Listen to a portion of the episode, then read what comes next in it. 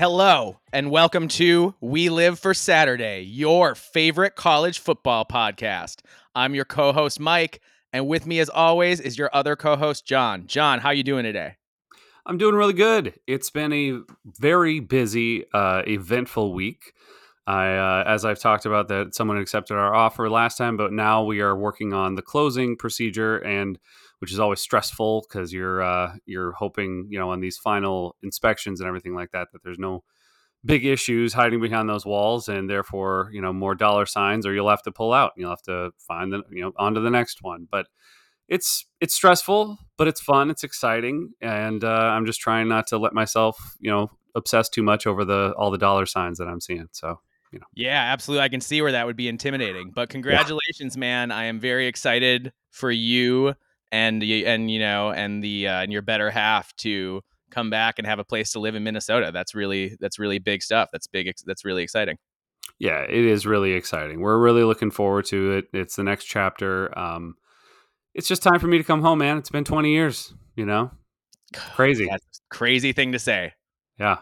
That is a crazy thing to say. I mean, you've been you've been here a little bit, but you're yeah, right. off and on not, here, not for, but not a lot. You're right. Yeah, You've not like consistently. Yeah, maybe I've come home for, for, like maybe a total of two years in the in the past twenty years. So yeah, it's it's, it's mostly away, but yeah. it'll be good. Awesome, dude. Well, that's really exciting. Um, and I How can't wait. Can't wait for you to be here. Well, I would say it's still brown and disgusting here. It's gotten we the snow is gone and we're back to having spring in February, which I don't like at all and just throws Ooh. me off completely. It makes me feel it's like when I lived in Los Angeles and like mm-hmm. 10 months a year it's summer and 2 months a year it's spring. So I re- yeah, I remember when you would call me on the days that it was raining and you were just elated. oh yeah, like the greatest thing in my life because it was a change.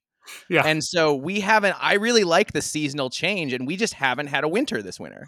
Yeah. It just never really got cold. We've hardly had any snow, and it's just been pretty brown and gross. So it's going to yeah. be weird when spring hits because I feel like spring is already here. It's going to be like a, it's like a slow march into spring we have. And then I feel like that's when we're going to get the big blizzard. When as soon as we think it's over and we had a winter without any snow, that's when the blizzard's going to hit. I'm predicting it now. Well, you know, Prince did say sometimes it snows in April. Sometimes it does. That's that's so true. That's yeah. awesome. That I love that you made that Prince reference, and we're going full Minnesota because when you talked about how you closed on the house, it took all of my self control not to make a closing time reference. Yeah. that would have been perfect. Yeah, yeah. There you go. Wow. I mean, hey, yeah. Dan Wilson just won a Grammy, so you well, know. Congratulations to him. Absolutely. But oh. yeah, man, things are good here. I'm getting ready. I'm going to a ball game tonight after we finish this up. So I'm going to go see the Gophers take on the Ohio State Buckeyes at, at in the barn. And it's uh, it's only the second game I've gotten to this year, and I love the barn. And I think there'll be more students than the last game I was at. And I always love to see which students rock which barn animals. Excellent. Love that, man. God, I, I can't wait to be able to go to a game when I when I finally move back home. Yeah. I mean, I respect it though, because you got to think you're dressed up like a cow or a chicken. That's hot. It's a hot, you know, it's a little arena. Williams Arena is old. It's not big. It's cramped yeah. in there. You yeah. know? So I, I give it up for the students who have got to be sweating buckets inside those costumes. Oh yeah, man. Well, you know, you gotta love the barnyard. You were there. You you experienced it firsthand. Mm-hmm. So you know you get it. Absolutely. All right. Should we get to it? Let's do it. Yeah. First thing we want to do is John, we made a little mistake last week. We we did. uh we did Ohio State, which was not a mistake. I'm glad we reviewed Ohio State. That was great. But we forgot to thank one of our contributors. So I want to give a big shout out to at Chase Dis Paper One, like the number one, for his contributions to the Ohio State portion of the last podcast. He's a great Twitter follow. He's got quite a Twitter following, actually, John. He's popular on the Twitter. Yes, he is. Um, and he's a great follow for all things Ohio State. So thanks again to at Chase Dis Paper One, and I encourage you all to go give him a follow. It'll up your Buckeye knowledge immediately. Yeah, we really appreciate his help, and um, we want to say again, sorry, sorry for missing you the last time, but Yes, we're going to try to keep. We always try to stay on top of that, you know. But mistakes happen, things fall through the cracks sometimes. But we're we're definitely going to be. Uh, we're more than willing and able to to uh, make up for it. Yeah, absolutely. So thanks again, Chase This Paper One. All right. So, John, last week we talked about how the expa- expansion of the playoff contract with ESPN was official. Well, it turns mm-hmm. out it's not official yet. What? I know. Color me shocked. Wow, ESPN? This is oh, oh my gosh. I mean, the journalistic outlet that is ESPN huh. incorrectly stated this deal was a done deal. Wow. They, or somebody did. Somebody leaked to the press that it was a done deal, hmm. and it hmm. was not. Um, so why the question is why was it leaked before it was official? And am I, you know, I put on my tinfoil hat, John, and I say, is this like to cement the idea that ESPN will control all the games in the college football playoff before they've actually attained the rights to con- continue controlling the playoff and maybe discourage any other potential networks from getting involved? Like, I don't know why was it why was that leaked before it was a done deal? The MAC commissioner himself said he hasn't seen the proposal yet. So that's mm-hmm. interesting considering people previously claimed that it was done. I mean, obviously, this is me putting on my conspiracy theorist hat as well. Um, and we love to do know, that once in a while here at the We Live for Saturday podcast. All right, I sorry I interrupted you. Go on. No, no, no. It's it. We absolutely do. And like, and I have my theories, and I have. I don't think I've been hiding my uh, my thoughts in the relationship between ESPN and the SEC and um, and what it is that you know why who would benefit best from from that and we both know and i think we even discussed it on the last pod that the sec would be the one to to benefit um, because as much as people may not want to think and, and may, there is no proof there's no evidence and this is just me and you can call me crazy you can call me on it we can have a conversation that's fine. And i was, was listening to the cover two podcast today about braden gall and he was talking about all the conspiracy theorists like myself yeah, that think somehow ESPN, um, you know, dictates the you know the the college football rankings, but they kind of do in a way. They have a they really have huge influence. Exactly, massive influence in the way they cover the sport. Exactly, and so and they have for a very long time, and I just it's hard for me to believe that somehow in some way this was may not have been uh, or may have been some you know some kind of conspiracy between the two of them in the SEC because of course the SEC wants to have the advantage in everything and they will do whatever they possibly can. Greg Sankey's no idiot and he will take whatever he can possibly get. That's an interesting point, John. And after we will get into the advantages that the SEC and maybe also, let's be real, the Big Ten are trying yeah. to get out of this later. Yep. Um, but first, there was a really amazing article about these playoff negotiations in The Athletic uh, by Nicole Auerbach, Chris Vannini, Stewart Mandel, and Andrew Marchand. So I just wanted to uh, to talk a little bit about that story and some of the stuff that came up in that. Sure. Uh, first of all, some executives that are involved have described the playoff expansion quote as a mess Close quote. They said they're treating the 26 27 seasons as a blank slate with no special allegiance to previous playoff formats. But that large scale of a change means a lot hasn't been settled yet. So there's still a possibility that the other networks could have a place at the table and might want to bid on it. But that part is unclear right now. And it's also not clear how much the other networks do want to get involved or whether, you know, whether they want to be further involved than they already are. Um, I would argue excuse me, I would argue that now that they're in, they have to go all the way in or they're making a mistake. But we'll we'll get to that later. I want to get through this article first. Um, ESPN could also choose to buy all the rights, but then contract out some of the games to other networks, so that they would be have the opportunity to contract out up to five games each year. So that's really interesting. So ESPN would still control all the rights, but then they would kind of be selling out some of those rights again to the other networks. Now that seems a little strange to me. Like, why aren't the other networks just buying directly from the seller? That seems like that would be cheaper than buying it from ESPN, who already purchased it. Seems odd. Yeah, um, but that's a possibility. That's a thing that could happen. And oh, John, here's the best part. ESPN claims that they are getting impatient and will pull out of talks if things aren't settled soon. Oh. That is a threat. And my guess is that threat is directed at the playoff to discourage them from seeking out bids from other networks. But for what it's worth, John, I don't believe for a second that ESPN would pull this offer. Not at all. No. I think ESPN's afraid that the other networks will bid up the contract and make it yep. even more expensive for ESPN to broadcast it all. To me, this just this just shows how desperate ESPN and Disney really are, and yeah. it's it's it, this is a desperate move, and that's a desperate claim, um, and totally freaking false. I don't care who is going to try to convince me otherwise. That's absolutely absurd. Yeah, there's no way ESPN is walking away from this. I think it's really funny. But yeah. Fox, NBC, and CBS have been conspicuously quiet on this issue.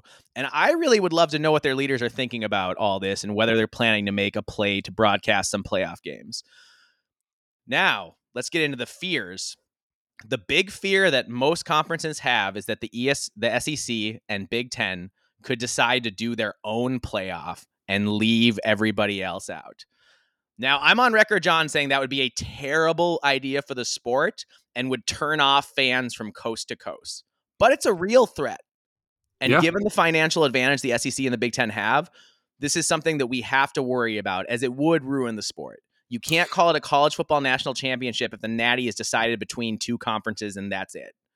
Yeah. So I'm a Big Ten fan, but it's important that we retain access for all those other leagues, especially the ACC and the Big 12 or else it's going to get really ugly and it's going to hurt the sport, in my opinion. I totally agree. I mean, it, that, but but like you said, that is a real threat because the Big Ten and the SEC absolutely could accomplish that and make that happen. Um, and it would, and then you know we would be solidified in that NFL light um, idea. So which is not what anybody wants. I don't want it. Um, like we said, like you said, I, I too um, am a Big Ten fan, but I would, I don't want to ruin the integrity of the sport, and I feel like that would definitely do that. So here's where it gets even more interesting, and I, I agree with you. Um, they're talking about the idea of having more auto bids. And how many more is the question? The mm-hmm. SEC and the Big Ten are floating the idea that each league would get four auto bids and then there would only be four to six or four to eight left on everyone else because they're not only are they talking about doing a playoff but they're talking about expanding to 14 or even 16 teams yeah so the sec and big 10 are apparently right now i don't know if this is just posturing but right now they're pushing the idea of getting more automatic bids than the other leagues and i think that's a little dangerous if they really did get four bids per league that's a lot you know, maybe would the Big Ten SEC be willing to go down to two or three auto bids each? And would the co- other conferences even agree to that? I don't know if they would. If I'm in the Big 12 or the ACC, I'm not agreeing to that.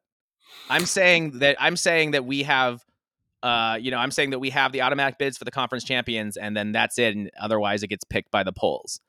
Um, well, the the unfortunate thing with all of that, though, for the for the other conferences, and really again for the integrity of the sport, is the SEC and the Big Ten, they have all the leverage right now, and they yeah. really can call some shots. They can push the envelope with this, and whether you agree with it or not, that's what they have. They they have the ability to do that. They have those cards in their deck, and so it's are they just like trying to see how far they can push? They're just testing, or are they really serious about this and they're going to do whatever they can? Because really, at the end of the day, how much say does the ACC have, which is a, a dying conference? Yeah. How much say does the Big 12 have, which doesn't really have any major, um, you know, uh, major label programs? I mean, they just don't, you know, anymore. And so the Big 10 and the SEC holds all the cards, and they're really going to be the ones calling the shots. So I hope it doesn't go that direction, but I could see it possibly happen.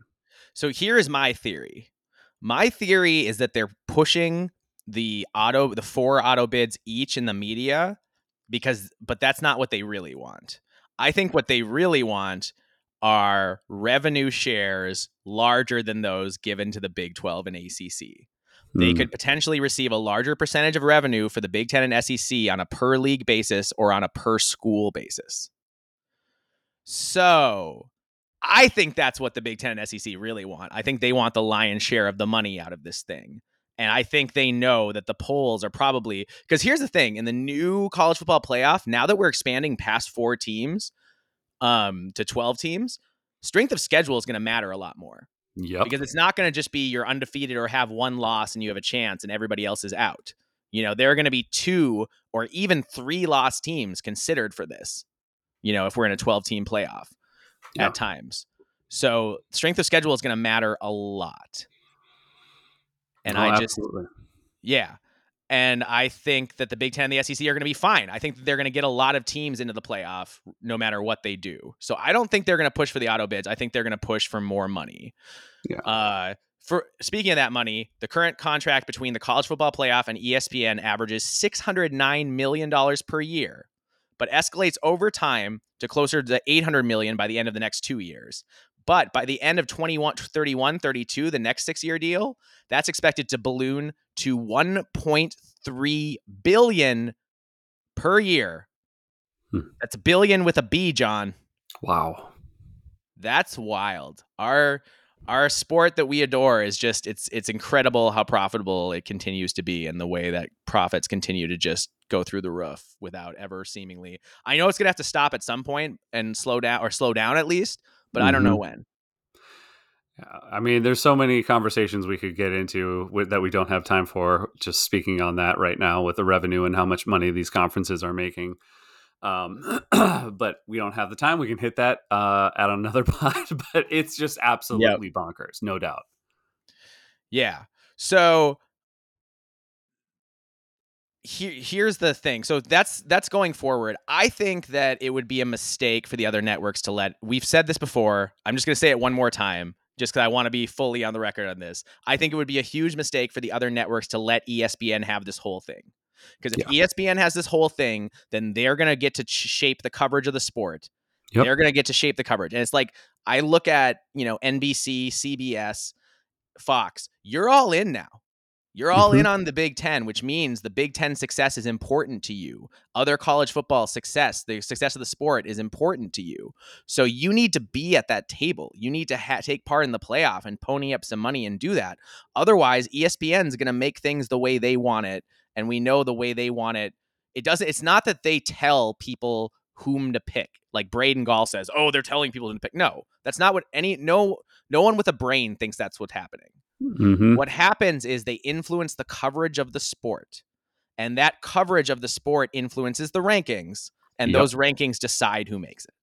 Yeah, absolutely. And I, and if you if you are deny like Braden, that that's a real thing, then your head is you're putting your head in the sand and you're just ignoring the reality of the of the sport. And and it makes me question like who like who are you working for? I guess, but um, I I know that he I mean he's an SEC homer more or less, and I know he he denies it, but he is, and he's uh, from Wisconsin too, which makes it even exactly. worse. Yeah, I know, which is weird. Yeah, I mean he he grew up watching and rooting for Badger football, but you know whatever. I don't know. Yeah. Um, we've seen it with Kirk Herbstreit too. So it you know it happens. You take the I don't. Some guys in the media, man. Once you get into that establishment media, suddenly you start fawning all over the SEC. It's amazing how that happens. Unless you mm-hmm. work for Fox now. Yes. Yeah. Now that the Big Ten, now that Fox is invested in the Big Ten, now that's different. Yeah, but I agree, man. Like, and I think that is what most most fans uh, want. You know, who aren't SEC fans. That's what everybody else wants. And I don't even want. I wouldn't even want it to be just Fox. I don't. I would. I think the no, more no, absolutely not have involved. Exactly. Like, I'm fine with ESPN being a part of it but I also feel like we need we need more people at the table. We we need more insight. We need that to be more fair, and not just to the Big Ten either, like to the ACC, to the Big Twelve. You need those different voices. group of five there. leagues who get yes, yeah, absolutely. And with ESPN, you're not gonna get that. I don't no. care what you say, you're not. They only care about the SEC, and that's it. Period. Because that's what their money is is invested. Exactly. That's what they're paid yeah, to do. We talked about the FSU Alabama thing. We've talked about this ad nauseum. So uh, yeah, I'm with you. I was gonna, I was actually gonna be meaner than you, but I'm gonna go with you and try to not be mean and say yes. If you're still say denying the the ESPN influence, then you do have your head in the sand. Yes. I was gonna maybe say something else. I agree. I agree with whatever you were going to say, though. I'm just letting. I would have backed um, you up um, entirely. Yeah. Okay. All right, but let's talk about the next two years of the playoff because that's the current. That's where we're at right now. So that kind of finishes up with that article. Yeah. The new playoff format is the five plus seven model. So that means that the five highest, the high, five conference champions will have automatic bids. So that's the SEC, the Big Ten, the ACC, the Big 12, and then the highest rated group of five team mm-hmm. will automatically be in. Those five teams will be in, and then the other seven will be at large picks, and that will be decided um, by the playoff rankings. You know, I think it'll just be in order. People will get in by where they are in the playoff rankings once we've accounted for those five uh, conference champions. Yeah. And John, one school in this country mm-hmm. is pretty upset about it. They are, and you know it's interesting because there is there's there's this one school that um, holds themselves above everyone else, and yet they're the ones who don't have a seat at the table. And it's interesting to me because, as we've seen over the last couple years, to me, and this, by the way, this school is the Notre Dame Fighting Irish. Yes. Um, and they have been continuously over the last number of years now, for maybe the last four years, um, I feel the walls have been closing in, and you can see the uh, basically, and now with the SEC and the Big Ten essentially working together, eh, um, you can see the walls are just closing in even further, and that they are going to be forced sooner or later to make a decision. Now, what the I think Notre Dame it's their their next um, when they renew their TV rights with NBC it's in 2029 or 2030 2030 I think and conveniently, the Big Ten renews their TV rights in 29 and 20 or 2030. And so NBC has already stated publicly that they prefer if the Fighting Irish play more Big Ten games because the TV ratings go through the freaking roof. Yeah. And it makes sense. It makes sense for Notre Dame. It makes sense for for the, the Big Ten. It just you know everybody wins essentially. But the problem is with whatever's going on over there in South Bend, and you know, the fans obviously, but like clearly even within the administration and the athletic department, they still somehow I don't know if it's denial or, or just the superiority complex. I'm not entirely sure, but they continue to think that they still somehow can avoid the inevitable. And they and because and the reasoning is because we're still somehow better than you. And we're too good for that. And now I don't like to quote ESPN or Stephen A. Smith or Paul Finebaum because I don't actually like them, but I can't disagree with anything that they said here um, on an episode of First Take. And I'm just going to read what uh, their quote and what they said. And I think it said during a First Take discussion, quote, let me start. During a first take discussion about Notre Dame's situation, both Stephen A. Smith and Paul Finebaum took turns bury, burying the program standing in the college football hierarchy on Wednesday. Finebaum said, quote, what if Notre Dame is number one? Well, first off, that's not going to happen. Marcus Freeman is a good coach. They're not going to be number one. But if they were, it's their own fault. Notre Dame remains an independent. For what reason? I don't know. Remember when they lived off the ACC a couple years ago, 2020 during COVID? They joined the ACC for one season. And by the way, they got to the playoff as a result. But instead of joining the ACC, of which they're a member uh, in every sport but hockey and football, they said, We're too good, you guys. We're going to go at it alone. Even though basketball and baseball and all those programs play in the ACC. Finebaum then reiterated that Notre Dame only has itself to blame for being in this situation, going on to mention uh, that the Dallas Cowboys, freaking first, okay, yeah, um, first take punching bag for their inability to win a championship, have won a Super Bowl recently, then Notre Dame has taken home national title. Okay, anyways, oh, and then finally, uh, Finebaum finished it off by saying, as far as Notre Dame, cry me a river. End quote. Yeah.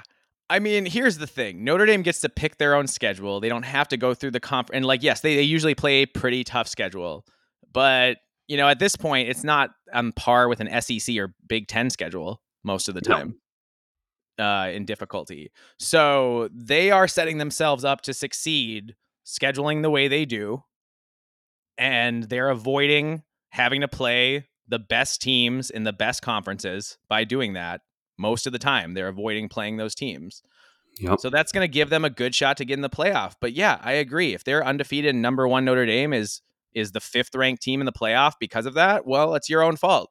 If you had yep. joined a conference and won a conference, then you would be number one. but they don't want to do that. Yeah, or or get or you know get a guaranteed playoff bid by being in one of those conferences. So like that's that's the thing, but they're not. Yeah, they're not guaranteed that now, and it could it could end up being very problematic for them.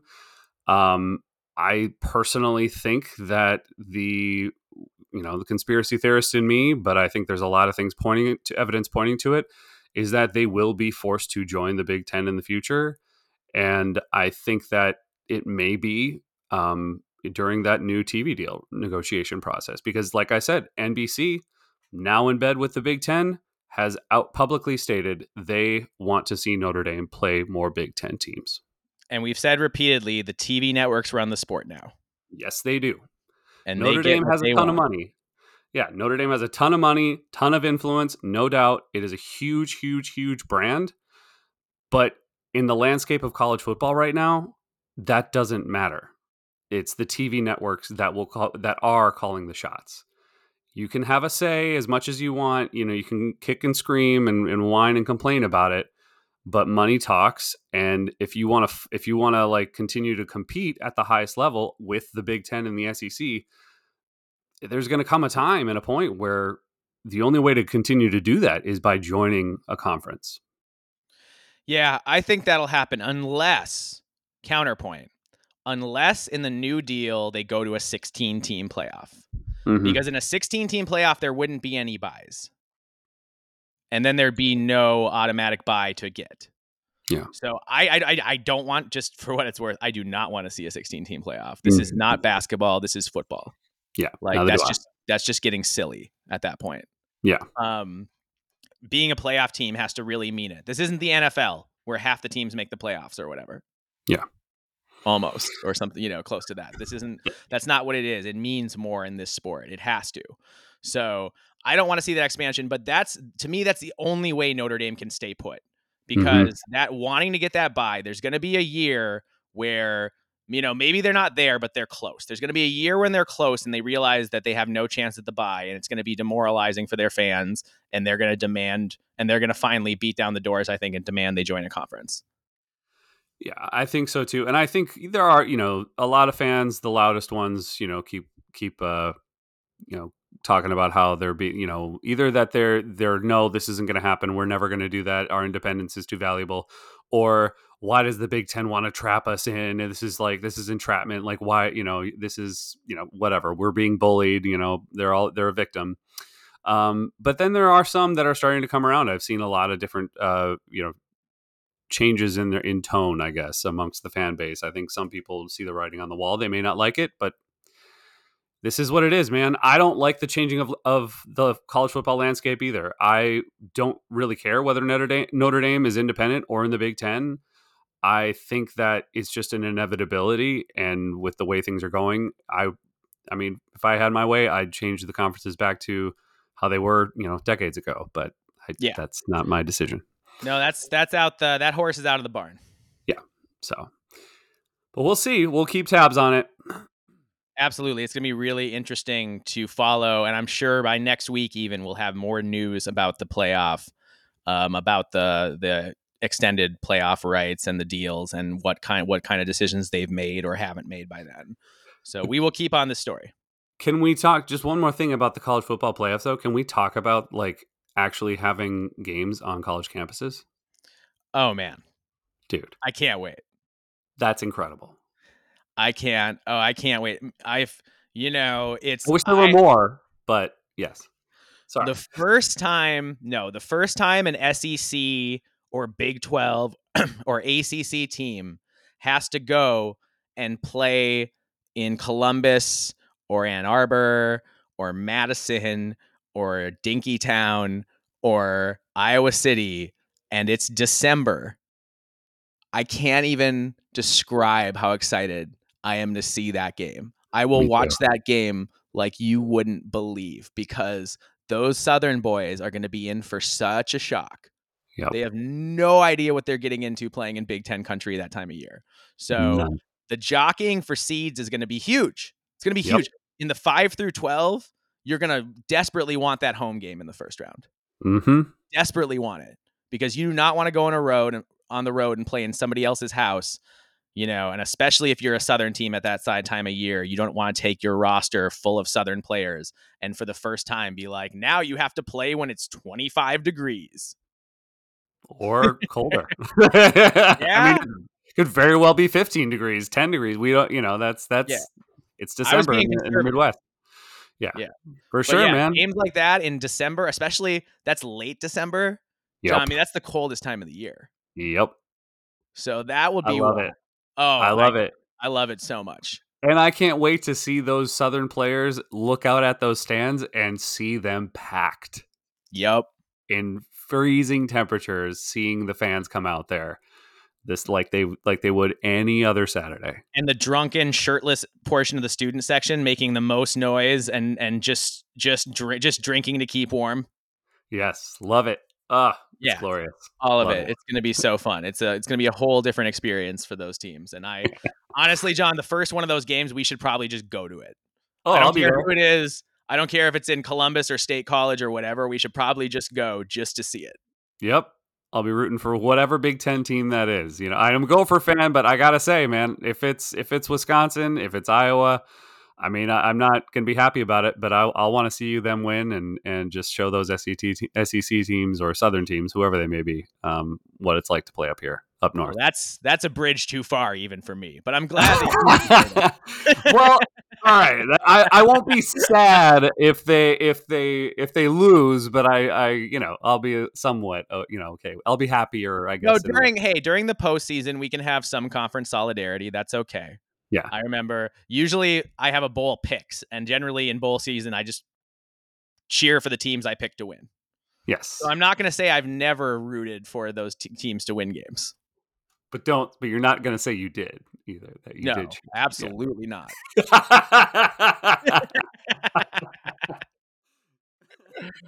awesome. All right. John, we're talking about eh, all these changes in college football to the college football playoff and all these things. So we're talking about let's talk about changes to the Big Ten and the four new Big Ten teams. Let's so do we it. thought we would have a little discussion just off the cuff, not too long or crazy, and talk about the four new Big Ten teams, how they're going to adjust in year one, and also longer term. So let's start it out, John. Let's start with the Oregon Ducks. Mm-hmm. Now, I think Oregon is in a place that that no team since Penn State has been in. And that's in a place where I think they can come into the Big Ten and immediately compete for a conference championship. I agree. I think Oregon is best set up to uh, to be immediately effective within the Big Ten. I personally, I think maybe we've even said this, but if not, um, I'll say it again. That uh, I think Oregon and Ohio State will be the teams battling it out this this upcoming season. Yep. And um, Dan Lanning is a fantastic coach. Um, he's got the right weapons there. He's got the way they've going. recruited lately. Yes, is just crazy. Yeah, better than anything anything they ever did under Chip Kelly or Mark Helfrich or any of those guys. Yep. Yeah, Dan Lanning's got a got a great recipe going on up there, and I think that you know we've seen them continuously be competitive all the time you know for for years now but like i think they're just going to be going on an extra um, you know they're going to up their game for sure and going to be moving on on the next level so and it'll be fun I, am really looking forward to it um, i actually am you know really excited to have oregon ducks fans on board and getting to watch those games and hopefully getting out to eugene I would love that. I always wanted to go to Autzen Stadium. Th- um, it's probably gorgeous. I've been to Eugene, but I've never seen the stadium. So I think it'll be fun, and I think that they will definitely be able to be competitive, like I said, and um, continue to be so. I mean, just like Penn State did back in the '90s, I think that they'll continue to be one of those top tier um, elite programs in the Big Ten. It seems like that's what Dan Lanning has them set up to do as long as he continues recruiting at the level he is, which, yeah. you know, getting into the Big Ten, they might recruit even better, which is scary because they're already recruiting at like a top five ish level. Yeah. I mean, I don't. I don't have it in front of me, so I'm not entirely sure what their offensive defensive lines look like. But like they're going to now have access to a lot of those big boys in the Midwest, and they'll be able to push some people around. Yeah, it's going to be really, really interesting to see. And we know Dan Lanning likes to play a little more power football than we're used to Oregon playing. Mm-hmm. Um, you know, Bo Nix throwing the throwing the rock around, notwithstanding, Dan Lanning does want to grind you a little bit. He is a Kirby Smart guy, you know. Yep. Yep. So, I think the Oregon Ducks are best set up for sure and are going to have instant success. I think. I think that game uh, when Ohio State goes to Autzen in September. I think it's September October. I think so. That could yeah. be that could be for the Big Ten. Yep. That could the winner of that could be, you know, could have the, will will likely have the inside track to winning the Big Ten, in my opinion. Yeah, absolutely. Totally agree. It's going to be massive. All right. So Oregon, instant success, instant juggernaut. You know, we think that the the Ducks are going to have a lot of success in the Big Ten, uh, despite how hard it is to jump into a new conference. I'll say, let's move on and let's talk about the next school, USC. So USC, they score a lot of points. They have a phenomenal offense. They recruit great. You know, they recruit at a top 10 level, sometimes even better than that. And I just, we haven't seen them play any defense Mm-hmm. under Lincoln Riley, any defense at all. And they went seven and five last year with Caleb Williams playing quarterback. So that's not a good sign. No, uh, I think USC is going to struggle, um, and they might for a little while. I'm not convinced that Lincoln, Lincoln Riley is the guy. Um, I think if he puts together another seven and five season or worse, especially now playing in the Big Ten, where he's going to be facing um, elite defenses more, you know, more regularly. Um, not saying every week, but quite often. Uh, and it's just going to be a whole nother game, man. I think that the that high powered offense um, looks great or has looked great in the Pac-12, but they haven't played secondaries like you see in the Big Ten and it's going to be it could be even worse. And if Caleb Williams was struggling last year, I'm just not sure how it's going to look this year. Could be. I rough. think the biggest disparity between, I think the biggest place where the SEC and the Big Ten separate themselves from the rest of college football is on the defensive line. Yeah. That's where you look in the Pac 12. There are a lot of guys, a lot of guys playing nose tackle in the Pac 12 at 270, playing defensive end in the Pac 12 at 245. And like that doesn't work in the Big Ten unless you're the biggest freak, unless you're not just a freak athlete, but the biggest freak on the field. That Yeah. does not work in the Big Ten. You need guys who are bigger and stronger and just and faster, Mhm. frankly, to play at those positions. And that'll be a big adjustment, I think, for USC. I think USC will still score a lot of points, but I don't think it'll be as automatic. One, because they're losing Caleb Williams, but also just because the defenses they play are going to be a lot in the Big Ten every week are going to be exponentially better than what they're used to seeing in the Pac 12. Yep. At the And if same time, Yep. Go ahead. at the same time, when you talk about offensive skill positions, you know, USC is in that Ohio State tier of offensive they skill talent always. They For always sure. have the running backs, they always have the receivers. I forget what the di- really dynamic guy's name is right now, the one with all the big returns last year. I'm forgetting his name offhand, but he's fantastic. Mm-hmm. And I USC is going to be really dynamic. They're going to be a problem. They're going to be a big problem. They're going to score a ton of points. But I also think they're going to give up a lot of points. I do like the defensive hires they made. You know, they took uh, the head coach from NDSU and they got a decent, you know, they've got some decent coaches on defense now. But will Lincoln Riley allow them to practice in a way that benefits the defense? Because that's Mhm. the big problem with air raid teams. The way they practice often leads to poor tackling. So that's Uh, going but- to be where that's going to be where USC needs Lincoln Riley needs to change that. And the question is, is he stubborn? Is he going to stand his ground and say, this is the way I did it at Oklahoma? This is the way I do it? Or is he going to say, hey, we really need to find a way to tackle better no matter what? Yeah. And be willing to change the way he practices to tackle better. And maybe at the expense of a little bit of offensive work to make sure they tackle better than they have. Yeah, you have to be more balanced. And uh, by the way, I believe that the receiver you're talking about is Zachariah Branch. Yes. That's yes. him. Um, and so yeah, he's, a, that- he's, a pro- he's a problem. He's a dude. Oh, absolutely, yeah. I mean, he's going to be he's he'll definitely be competing for wide receiver one um this year. But I think you're absolutely right, man. I mean, you just have to be more balanced. It it cannot be a one sided deal. You you will win games if one side of the ball, as we've seen with Iowa, Um, yep. You will win games if you're really, really elite on what you know on the defensive side or the offensive side, but you're totally um, inefficient and inept on the on the other, you know, it's not going to happen. You're not going to go to the places I think you want to, um, especially the with the way the Big Ten is uh, formatted now. I, it's not going to happen. So you really got to find out find a balance. Um, not to say you'll win games or you'll be at the bottom of the the Big Ten by any means, but it's going to be a, a tough road. I think it'll be a big adjustment for USC. Yeah, I think year one could be kind of another seven and five kind of year. Yeah, I think they're gonna get. I think they're gonna get. Frankly, I think they're gonna get trucked by the Oregon's and the Ohio States and the Penn States of the world. I don't think they're gonna. I haven't looked exactly at their schedule lately to see exactly which of those teams they play, mm-hmm. but I, I do think they're gonna have problems with those top tier Big Ten teams until the defense improves. Yep. Now, if the defense improves, you know, if if this year is an improving year, then it's possible by next season that USC will be playing on all cylinders because the way they recruit it doesn't take long to turn things around if you've got the right coaches, you know? Yep. So that's the good news for USC is with the talent they have, they should improve they should improve quickly on defense. If they don't, then you really have a question about Lincoln Riley long term, I think. Well, it looks like they're playing they're starting off with LSU, which could that's gonna Ooh, be rough.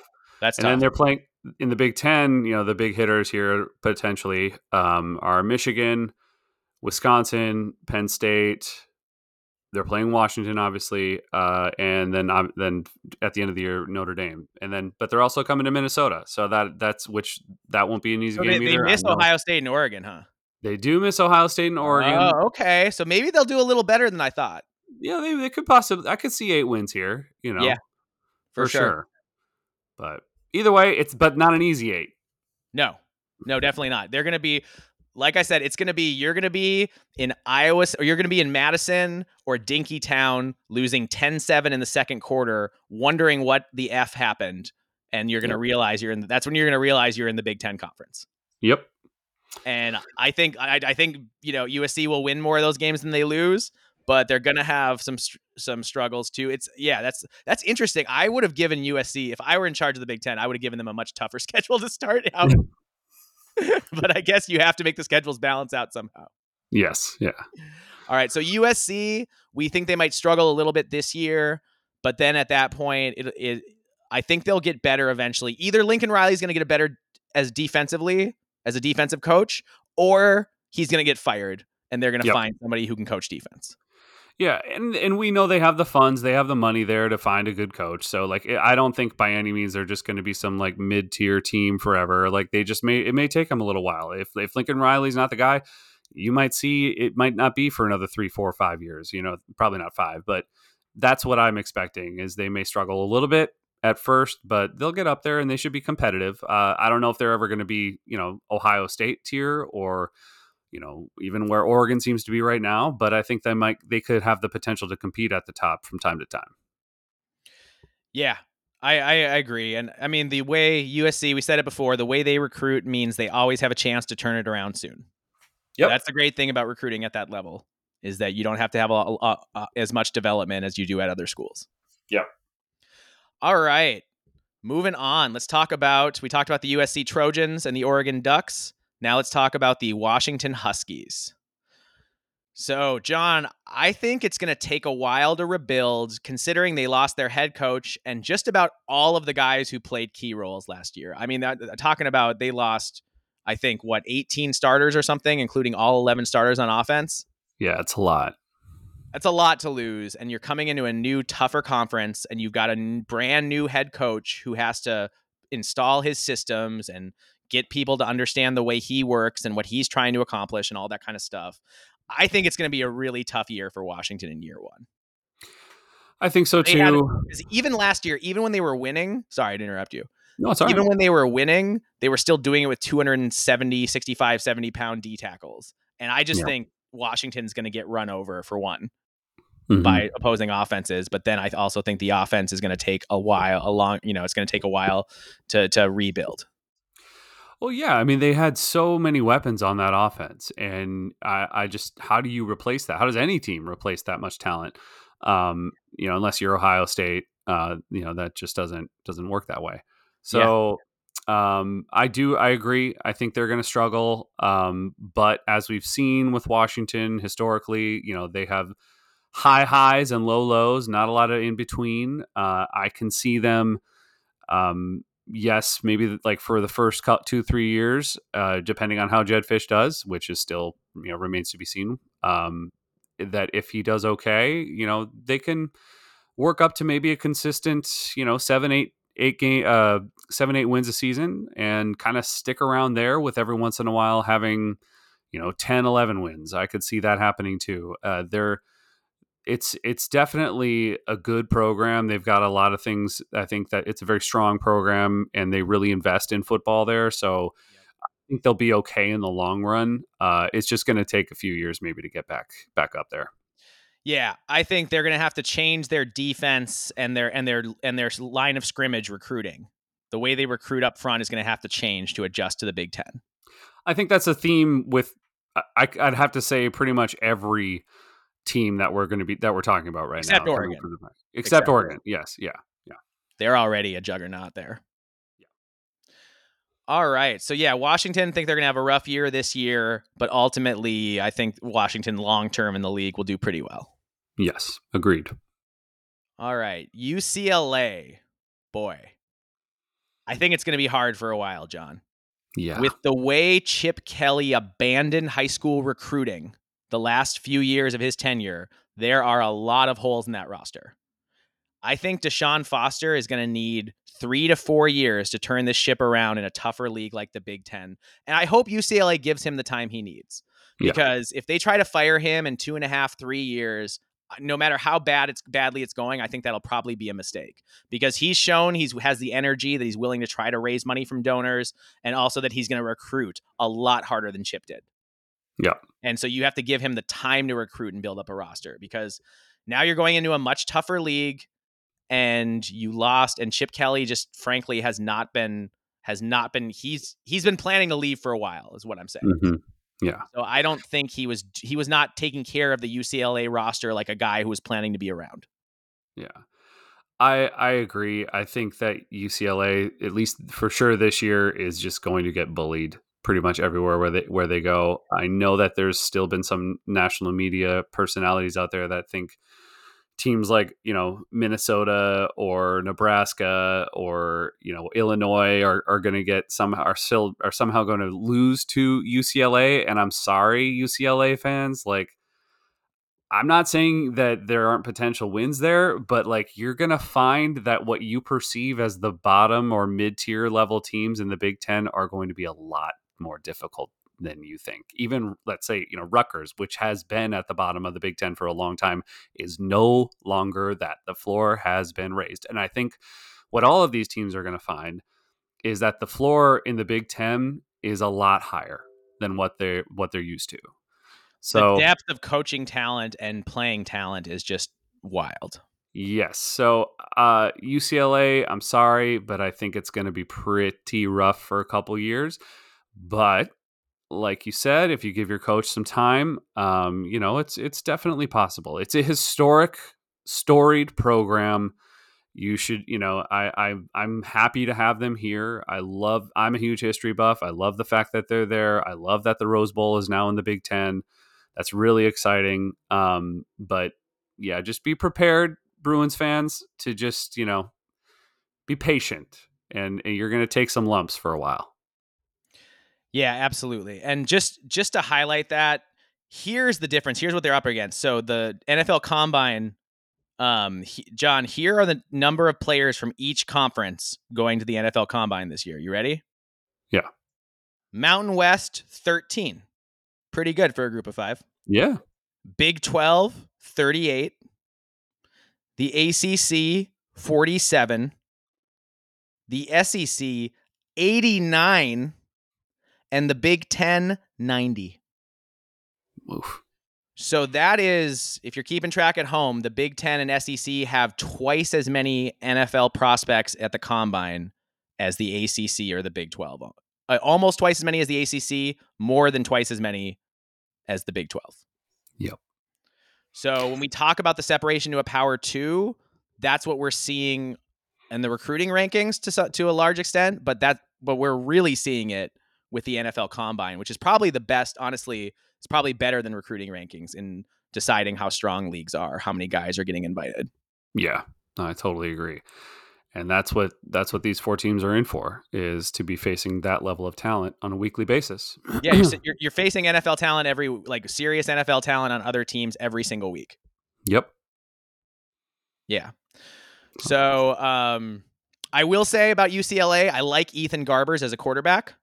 I think he's a good player. So I do think that they're going to be good for an upset or two in a game. You know, there's going to be a game or two where he plays really well and they're going to mm-hmm. win. The other problem, John, that UCLA has this year is that eh, to to Big 10 fans, the Rose Bowl stadium is Mecca. Yep. It is. It's a religious site. So they're all of and UCLA has almost no or has had almost no home crowd at their games the last couple years. It's been really ugly in most of their games. So I think, John, we're going to see these Big Ten teams in year one and two against UCLA. I think they're going to bring 10, 15,000 fans with them. I know yeah. as a Gopher fan, everyone's got that game circled. And when we went Absolutely. down, we went down to Colorado a couple years ago. The Gophers brought 15,000 fans. I think it's going to be like that in Pasadena this fall. And I yep. think it's not going to just be when Minnesota plays there. I think when almost every Big Ten pl- team pl- that plays there is going to see is going to bring a is going to bring enough fans to make it feel like a neutral site game, and that makes it hard to win games too. Yeah, man, I, and you're absolutely right.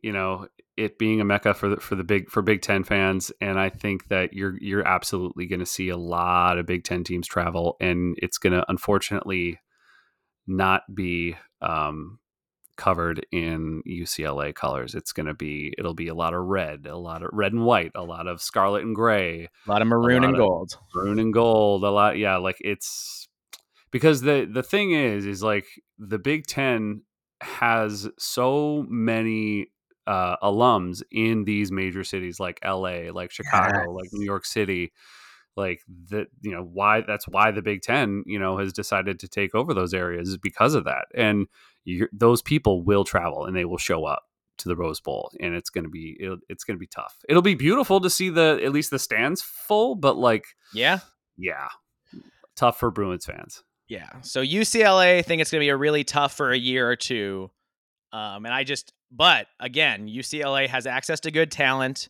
They have a young, energetic head coach so mm-hmm. I think there's potential at UCLA, but I think Bruins fans are going to probably have their patience tried pretty hard these next couple years. Yep. All right, John, should we move on and talk about probably the most important topic we're going to talk about today? I mean, this topic has to be the most important because this is something. I mean, I, I don't want to say I am speaking for everybody, but I'm just going to say I, I, I believe I probably am. This is the biggest deal that has come about surrounding college football in 10 years. And this is EA Sports College Football 25. The game is actually coming out. We've been hearing about it for years now that they're talking about it, and it was in the preliminary stage, and we've all been waiting to hear it like fall apart and not happen and all that kind of stuff because NIL is going to be too big of an issue or you know all these other issues and problems because it, it's hard. It's to make this game. It's not as easy as the NFL they have to jump through so many hoops, so much red tape. So I can understand that, you know, ever since, especially with name, image, and likeness. But it's happening. It is going to be released. We don't exactly know, other than it's going to be this summer. Um, but it's super freaking exciting. I know that they uh, EA College Football has offer is offering players six hundred dollars for their likeness. Um, so, you know, some players can decide to opt out, and they can be, you know, which is just fine because all of us grew up playing with like just numbers anyways, yep. no names. Um, yeah. So if you want to do that, fine. I personally don't care. That's your loss, actually.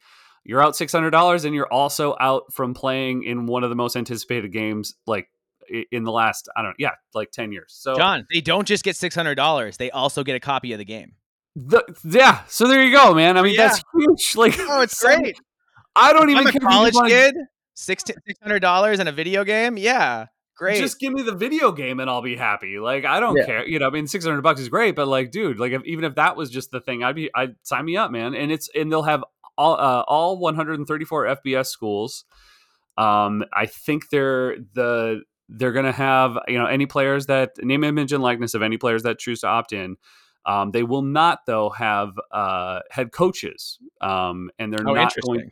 Yeah, yeah, they're not going to have head coaches and they're not going to have any FCS programs at this point in time. But I do believe mm-hmm. that that's already being discussed as a DLC at some point, um, which is also exciting. That's great. Um, good for those programs, they you know, um, to be represented. And I think, uh, do is there anything else? Yeah. So anyway, that's that's kind of the gist of it right now. Um, but it's exciting, man, and I think everyone is super hyped about it. You see it all over Twitter um, you know, ESPN, Yahoo Sports, everybody's reporting on it, and it's it's every time something new comes out, even if it's just a little trailer or a little blurb, it's it's you know headlines. So I think I'm I'm personally super excited. Um, I'm probably gonna you know ha- get in trouble from my fiance by not paying too much attention to her, and especially when we're buying a new house. And you know when I'm supposed to be working on something for the house, I'm you know somewhere hiding away playing playing this game. But you know mm-hmm. it's, it's the way it is. I'll deal with it. I'm happy about that. Absolutely, and we grew up playing this game, John. Yes, we did. We would we would take it. Uh, sometimes we'd take it out, especially in the winter. We take it out to the lake cabin Yes. The TV. There was no. There was no. Uh, my family never had a never had a TV at the lake, so we'd bring our own TV, bring the console and the game, and mm-hmm. just you know get some snacks and just set up shop and play, and just play yeah. and play and play and play all night, all night. It was so much fun, man. Like you know, I can't. You know how many dynasties we went through and you know it was uh because especially it helped us because it was those were like early on, I think it was like the Brewster years, you know, and so yeah. we were depressed. Yeah, and the only way we could see the Gophers win is if we played that game. So yep. you know. yeah, it's true. it's true. So it'll be exciting to have it back. Um, John, you and I also once lived together and played a lot of it then. Too. Yes, we did. Yep. So yeah, very excited to get play NCAA football again. I might have to do something I haven't done in a long time and buy a gaming console. I have to I have to purchase one of the new ones too. I I have not bought one of the new generations yet. I've held out. It was so expensive before. It's not that it's cheap now, but it's way way cheaper than it was when it first came out. But I'm gonna have to do the, the old man. PS2 won't work. I know, right? like I wish it would. like my Xbox 360 still works actually, yeah. and I do play it on there. But like you know, there's no internet connection. It's yeah, it's just me and the computer, but that's cool. I'm fine with that. I have I still have a good time. NCAA 14 stood up, dude. It really did. Oh, for sure. For yeah. sure. That's awesome. All right. The new NCAA football game, new NCAA, uh, I guess NCAA 25 it'll be. Yes, correct. So that'll be fun to track that. I'm sure a lot of you will be out there playing at home. So we'll talk Absolutely. about that more as it comes up. And uh, last, John, before we get into these reviews, Wisconsin hired a new defensive line coach. EJ Whitlow was previously the DN's coach at Air Force, and before that was at Miami of Ohio. I'm not too familiar with him, but he will try to revitalize a Badger D line that took a big step back la- step back last year without Keanu Benton. Okay. Yeah, so I'm not familiar with him either, but you know, best of luck, and and they definitely needed to make some changes there. Yeah, and Fickle's Fickell's been pretty good at hiring coaches, so I assume yeah. it's probably a good hire. Yeah. All right, let's get into our reviews. Today we are doing Rutgers and UCLA. So our Rutgers insider is Ben, and his Twitter handle is at Ben K Digital. So we want to thank Ben for all his help. He gave us some great stuff, and he's a great Twitter follow for uh, all things Rutgers and also college football in general. Thank you, Ben. All right. What position groups were good in 2023 24? Uh, ben highlighted the secondary. Max Melton's currently projected a top 100 NFL draft pick. Robert Longerbeam and Flip Dixon were major playmakers. And uh, Salam made some big splash fl- plays as well. Running backs, I mean, Kyle Monangai led the Big Ten in rushing yards, became the first Rutgers RB to rush for a thousand plus since 2014. John, Wow. So that's a long time to not have a thousand yard rusher. Yeah. So that's impressive that he was able to do that and have such a big year last year. Sam Brown, he says, was a highly touted RB, but has dealt with injuries. Finally looked healthy late last season. So they're hoping he can be kind of number two to that one two punch at running back for Rutgers and maybe take some of the pressure off Kyle Monangai next year. Yeah, gonna need that for sure. Yeah, I mean, you can't run Kyle into the ground. He's he's amazing, but you lose him for one game and it can be can be dangerous. Yeah, yeah. You need someone else who can take that, you know, eight to fifteen carries a game, depending on how things are going. Mm-hmm. Which unit struggled? Wide receivers. Ben K says they legit had nobody. Their go-to. That's good. Their go-to op- answers are my, my most favorite. Sorry, like I love it when you when we get those kinds of answers. That, that just yep. it always makes me happy. Absolutely. Uh, their go-to option was a 5'9", 185 pound Christian Dremel. He made some big plays, but not ideal as a number one receiver. Ian Strong had an awesome TD in that first game, but then got injured. And no receiver had more than 500 yards receiving, and only three had over 200. Oof. So that is that is rough at receiver. And then also, similarly, quarterback struggled.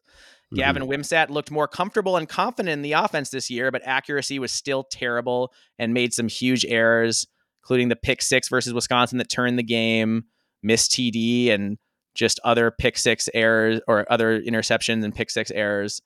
Uh, just 47.8% completion percentage. So that's really rough. He did yeah. have 497 yards rushing and 11 TDs running, though. So Gavin Wimsatt is a real dual threat. Uh, the thing is, the problem is he just defenses know he can't throw the ball well consistently. Yeah, it's tough, man. It's tough to watch when you watch him play because, like he's like, there are drives where he you're like, oh man, it's coming together, and he looks great, and then yeah, like that, just like you know with Wisconsin, you know that that you're about to put it in the end zone, and then it just all falls apart. So yeah, hopefully he can improve. Exactly. Which injuries hurt the most? Wide receiver Ian Strong and defensive lineman Aaron Lewis. What were your most pivotal games and how did they go? Versus Michigan State came back down from 24 to 0 to win 27-24. That's an amazing win and without that they don't go bowling. So that's a huge game. How do you feel about the coaching staff and were there any coaching staff changes during or after this season? If what, if so, what are your thoughts on both the new and departing coaches? Now, John, we didn't get an answer from Ben on this question, but it looks like the Rutgers staff has been pretty solid. They did lose linebackers coach Corey Hetherman, who was named as Minnesota's new defensive coordinator and continues the incestuous relationship between Rutgers and Minnesota coaches yeah. and even players. Yep. So that's a big loss. Uh, it looks like DC Joe Harasimiak though is taking over and coaching linebackers. So you know, considering the DC is taking over, it's probably probably not a big loss. And uh, Rutgers just announced a coaching staff change for tight ends. They promoted Scott Vallone to be the next f- tight ends coach. He played for Schiano at Rutgers from 2008 to 2012. Spent the previous years as a D line coach at Fordham, and then at Rutgers as an offensive quality control assistant. So this guy knows Schiano's system, so it makes sense that they promoted from within here, but they're not getting a guy with very much experience. So, you know, it's one of those things where it could go great or it could go terrible. There's probably just no way to predict. Yeah. Yeah, because uh, you promote a, promote a quality control guy, that's, you know, it could be good or bad. You never know. Which players will make an immediate immediate impact next year? He said incoming freshman KJ Duff is a four star tight end. Schiano's offenses always thrive when there's a big bodied, reliable tight end. Transfer wide receiver Dymere Miller. This guy led all FCS wide receivers with 1,295 yards. So nearly 1,300 receiving yards is impressive at any level. So it's understandable that Rutgers is excited about this guy. Yeah. Incoming freshman Elijah King is a big edge rusher from Ohio who picked Rutgers over 18 schools and had 14 and a half sacks as a senior. So that was a big win for them. And then freshman Ben Black is a three star athlete. Rutgers has lacked versatile playmakers, and they really need hoping he could be a guy who could make plays for them on the offensive side of the ball.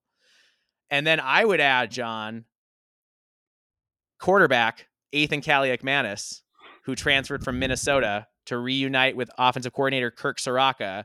And well, I'm sure Gavin Wimsatt will have a chance to compete for his job. I gotta believe if they brought Ethan in, the idea is they're hoping he beats out Wimsatt.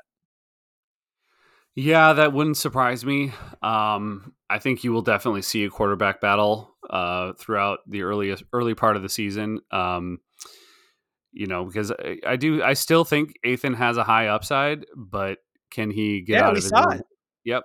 can he get out of his own head and got I mean out of his own way and because he he just he can become a head case, but maybe with Ciarrocca there, um, that might help him. You know, hopefully that will uh, cause him to maybe keep his emotions in check a little bit better and make some better decisions. Yeah. So it'll be interesting. Um, that said, he's not the running threat that Wimsatt is. So no, they're going to need Ethan's going to need to improve as a passer because he's not going to give them on the ground what Wimsatt gave them. So he's really going to have to prove that he's the better passer. If it's no. close between them as passers, Wimsatt's going to win the job because he's a better runner. Yep. So Ethan's got to separate himself passing, and that's something that he really struggled with last year. So we'll yeah. see if he can get back to some of the form he had as a Frosh um, when he had some games where he played pretty well. Mm-hmm. What are your thoughts about all three of your coordinators, offense, defense, and special teams? John, we didn't get an answer from Ben to this question, but I personally think both DC Joe Harasimiak and OC Kirk Ciarrocca did a decent job last year. It's tough to run an offense when your QB cannot throw but Rutgers managed to do that while leaning on their defense and also running back Kyle Monangai. Yeah. I totally agree. I think offensively, you know, they they showed some flashes. I think, you know, if they do are able to upgrade at the position of quarterback, they should definitely look a lot better and find a couple more receivers. Defensively, I mean, that defense was outstanding. I, I really think Joe Joe Harasimiak is is the real deal yeah, he's he's fantastic. So I I think that yeah, I I agree with you there. What letter grade would you give your team for this past season? Ben gave them a B, said they made a bowl game for the first time since 2014, beat the teams they needed to beat, held their own against Michigan and Ohio State. He said disregard the final score. Both games were close, you know, into the second half. Uh, can't give them an A though because Schiano still doesn't have a signature win, and he feels like Wisconsin was a game they could have won, and their QB situation still isn't great. Yeah. So yeah, I think that's fair. I think with as much as Rutgers has struggled for them getting to a bowl game and winning that bowl games, they deserve a B. I agree. Yeah, absolutely. Yeah, if they would have had that that win against Wisconsin, um, it definitely could have been higher. Uh, but yeah, I think again, like I said, like the you know the floor is getting higher in the Big Ten, and and Schiano is definitely making that happen at Rutgers. They're they're moving up. What position groups are you most excited to see going into spring ball? Why? We didn't get an answer here, John, but I for me it's all about the QB battle. It's mm-hmm. all about between Gavin Wimsatt and Minnesota transfer Ethan Kaliakmanis. I think that's going to be one to watch. It could be a battle that goes into the summer and maybe even the fall. Yep. So that'll be something to watch going into next year because either either it's going to be a battle all the way into the fall, or one of them is going to win in the spring and the other guy's going to transfer. Mm-hmm. I don't see, you know, it's it's going to be one of those two things. And if Ciarrocca wants depth on his roster, you know, and Schiano, it might behoove them to wait to make a pick to lead on the guy who's losing the battle to try to keep them both on the roster next year. That's frankly what I'm expecting. Is I'm gonna, you know, seeing the first few games of the season, uh, you know, rotating between the two of them, and then finally settling on somebody. But yeah, I'm kind of expecting that for sure. Yeah. Which position does your team most need to address in the tr- spring transfer portal? I said playmaker here, John. Rutgers lacked playmakers outside of Monangai last year. They just need some other guys who can do something with the balls in their hand, with the ball in their mm-hmm. hands. And then I don't have any information about Rutgers NIL. Neither do I. Yeah, I've, I've not really heard much of anything about it. I'm not saying it doesn't exist. Either. I just don't know anything about it yeah, I don't know how that's going at all. So that is what it is. John, any last thoughts about uh, Rutgers before you move on? I think there's a lot to be excited about as a Rutgers, as a Scarlet Knights fan. Um, I think that you have a great coach. I think he's moving things in the right direction. I know it took a little while to get there, but see, this is how patience pays off. And you know, maybe UCLA should take note. And um, I think uh, that we're going to be able to see some more exciting play. I'm looking forward to seeing how they are this season, and it could be exciting, man. I think I think Monangai is only going to get better, and I think that oh, defense oh, yeah. is only going to get better. So I could see possibly seven wins for this team this year. I'm not. I mean, it's way too early, but it would not surprise me at this point. Yeah, Rutgers is going to be a tough out this fall. I believe yep. that. Just this like could be the year that they do get that signature win. Yeah, absolutely, and they're going to have a lot of games where they're going to have a chance for it too. Yep. All right, let's move on and talk about the UCLA Bruins. John, our our UCLA uh, source is at Bruin Source. So thank Perfect. you at Bruin Source for all your uh, all the good stuff you gave us. What position groups were good in 2023 24? DL was great. Latu was one of the best pass rushers in the nation, will be an NFL first rounder. Murphy twins also brought some pass rushing heat. And Jay Toia and Gary Smith were solid run stuffers all season. Linebackers played well, with uh, Kain Medrano having a coming out party, which struggled. O- offensive line was pretty terrible all season long. Pass protection was particularly bad, but the O line hampered our offense significantly. Which position coaches were successful or unsuccessful in your opinion? He says uh, Malloe and Ken Norton Jr. with DL and linebackers were both good. And Deshaun Foster coached the running backs well. Said Jeff Faris put a good group of tight ends on the field. Tim Drevno, the OL coach, is the obvious choice for coaches who underperformed. What injuries hurt the most? Gary Smith on the DL. We lost also lost all three of their QBs to injury at some point during the season. So they were fairly lucky with injuries, the rest of the roster, but they really struggled with the QB room, which was unfortunate. Hmm. What were your most pivotal games and how did they go? They mostly went poorly, laugh out loud. we lost key games to Utah, Oregon State, and ASU that hamstrung our season. The one game that we always have circled is against Southern Cal, and that surprisingly went incredibly well, embarrassing them on their home field. How do you feel about the coaching staff? And were there any coaching changes, staff changes during or after the season? What are your thoughts on the new and departing coaches? Well, Bruin Source has been vocal about how they thought Chip Kelly has been a poor coach for a few years, and it wasn't any different this year. He's gone now, and Deshaun Foster is the new sheriff in town, and they couldn't be happier with Deshaun Foster and the energy he's bringing. So yeah, he says, do do your new coaches seem better or worse than the coaches they replaced? By virtue of not being Chip Kelly, we're excited which is fair. But there are yeah. open questions around Coach Foster since he's never been a head coach or even a coordinator. That being said, he's breathing life into the program with being more personable, engaging the community, and rallying donors. So he said he, he said he's already done more in the past week than Chip did in his whole tenure on that front. So Oof. that's impressive at least. And also, boy, Chip Kelly, what was he doing?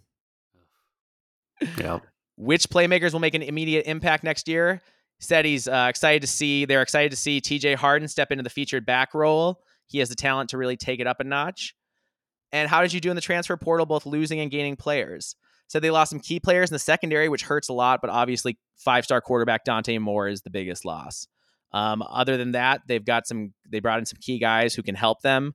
So they've got Ramon Henderson from Notre Dame, safety Brian Addison from Oregon, offensive lineman Michael Carmody, Michael Carmody from Notre Dame, and uh, KJ Wallace at cornerback from Georgia Tech. So it remains to be seen how many of these guys can plug and play, but you know they're bringing in guys who can potentially make an impact, and that's always good. I said, "What are your thoughts about all three coordinators?" And they said they're unsure since most of the staff needs to be filled out. They said if Malloe remains at DC, he has some previous DC experience, and DL under him has always been good. So that's their that's their hope there what letter grade would you give your team for this past season? They said they'd be charitable and give them a D. Hmm.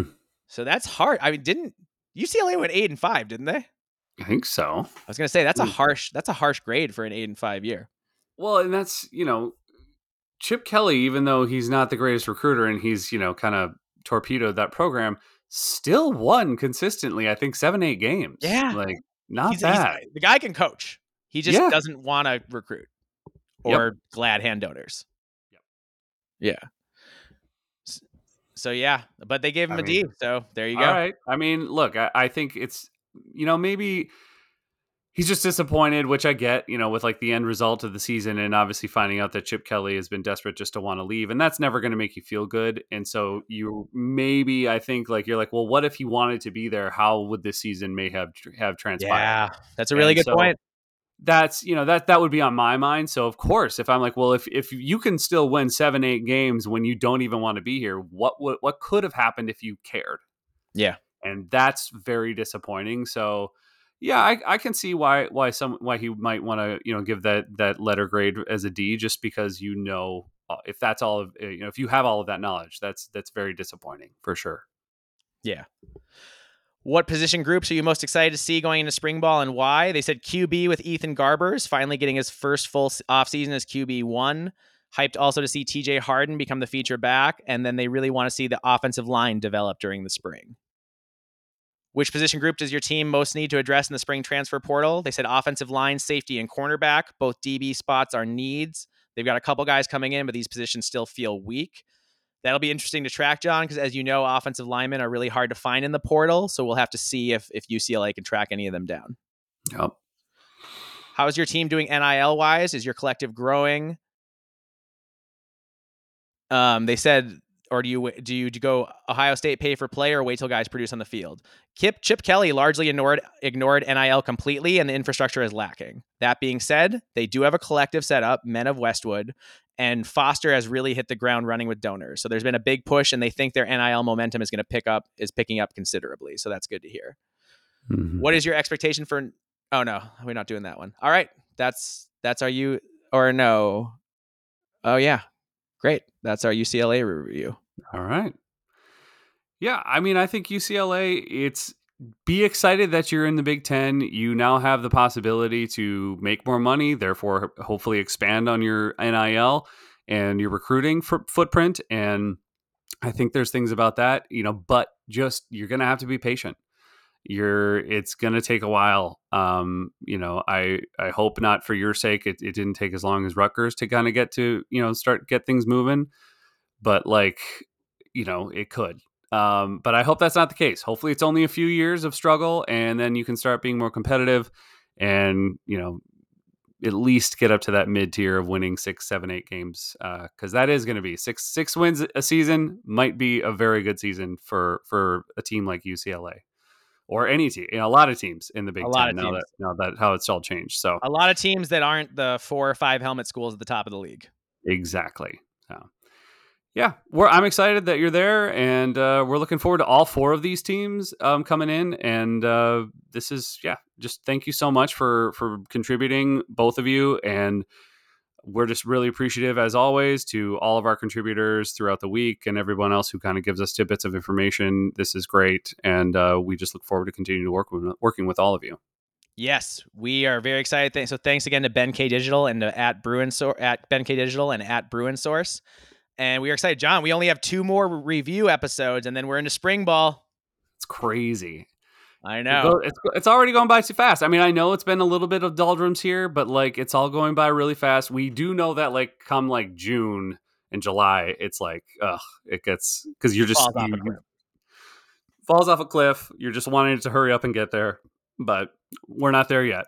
No, Exciting for now, for come. now we'll continue doing once a week, and we'll let you know if we start to go more infre- infrequently for a month or two there. Yeah, and for for keeping track of that, you can find us, We Live for Saturday, on Spotify, Apple Podcasts, Google Podcasts, and Podcast Addict. You can find us on Twitter at We Live for B1G Sat. You can find Mike at Alibaba26, and you can find me, John, at Norwegian Gopher.